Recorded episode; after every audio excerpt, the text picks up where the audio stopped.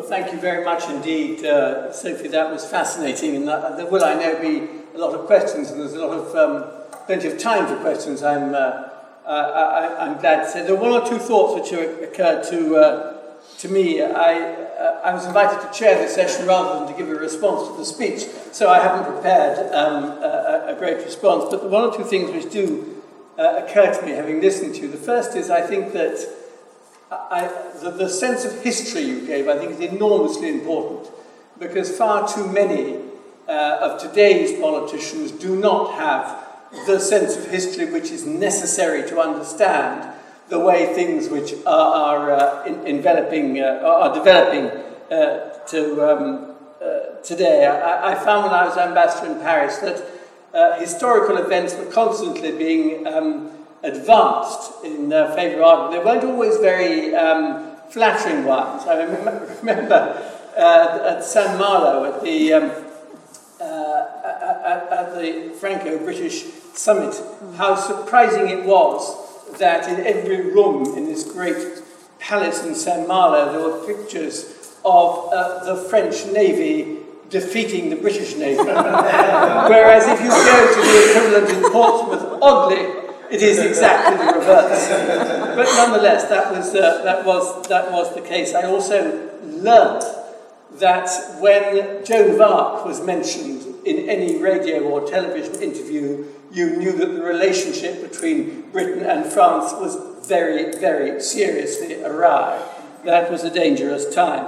But I think history is important. I, I must say, I felt that earlier today when I was I was interviewed uh, by Charles Moore for the um, third volume of his history of, uh, of his biography of Margaret Thatcher about the um, uh, European Council meeting in um, October of 1990, the one which was the prelude to Margaret Thatcher uh, resigning.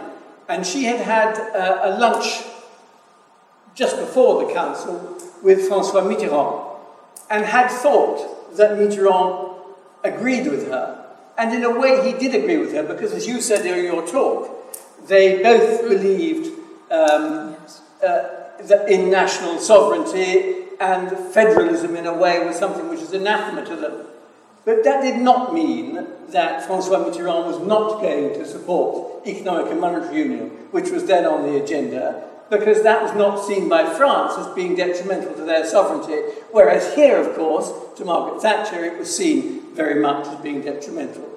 Uh, and therefore, the understanding which they thought they had reached was not then translated into agreement at the uh, summit itself. And that was a kind of, that, that's a sort of something which runs through, in my view, Franco-British relationship, was the the failure sometimes to understand what the French were saying. Uh, I felt that too at a meeting between Gordon Brown and Dominique Strauss-Kahn, uh, when uh, uh, Gordon Brown set out his, uh, his stall, and I forget what issue was, and Dominique Strauss-Kahn said, well, I entirely understand you, Gordon. And he said to me as we left, he said he understood me, and he's going to agree. No, no, I said, understanding you is a polite diplomatic form of saying he has listened it does not mean to say he has agreed. And when, of course, shortly afterwards Dominique Strauss-Kahn made it clear he didn't agree, there was a great sense of having been let down.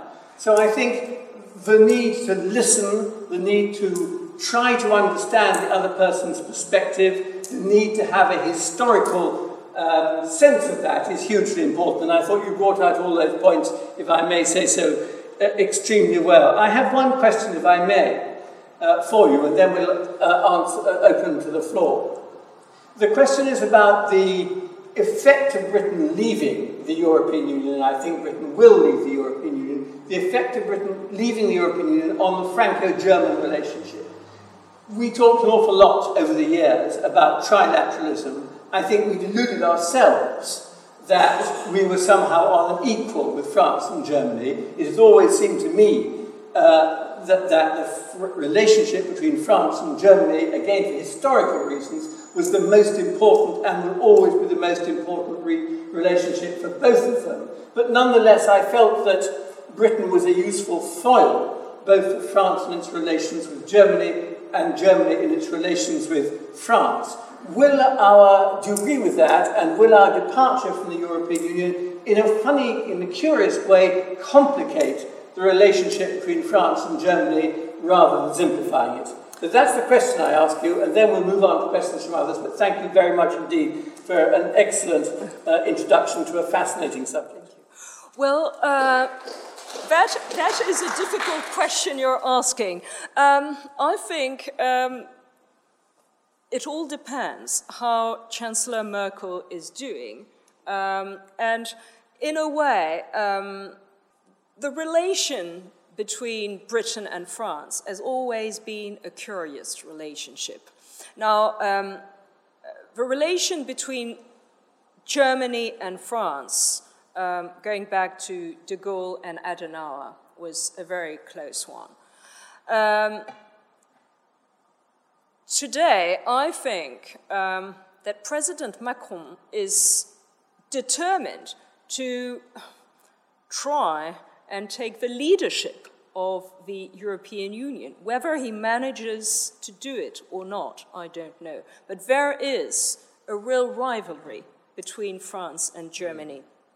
Um, so far, um, I think uh, London bankers have um, left for Frankfurt, Luxembourg, and Dublin rather than Paris. Just a few have moved to Paris. Many, many, well, French people in the corporate world are expecting to benefit from Brexit.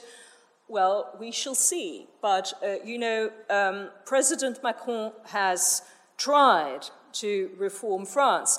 But the problem is that France may not have always understood the position of Britain. Um, the, the um, flexibility of the labor market in the United Kingdom.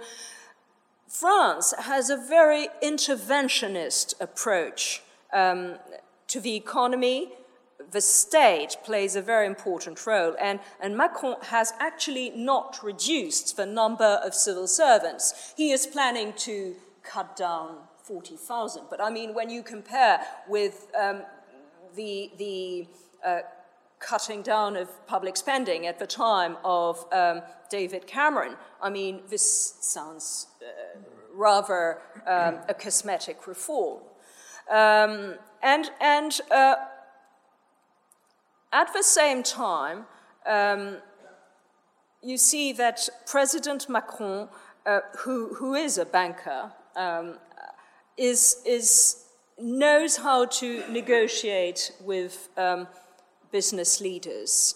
Um, and um, if the country changes greatly, which it hasn't yet, he may manage to attract uh, companies. But and there will be rivalry between France and Germany because the German car manufacturing industry and uh, uh, France will will compete with each other in the financial sector as well. So, yes, it will complicate um, the relationship, I think. Thank you.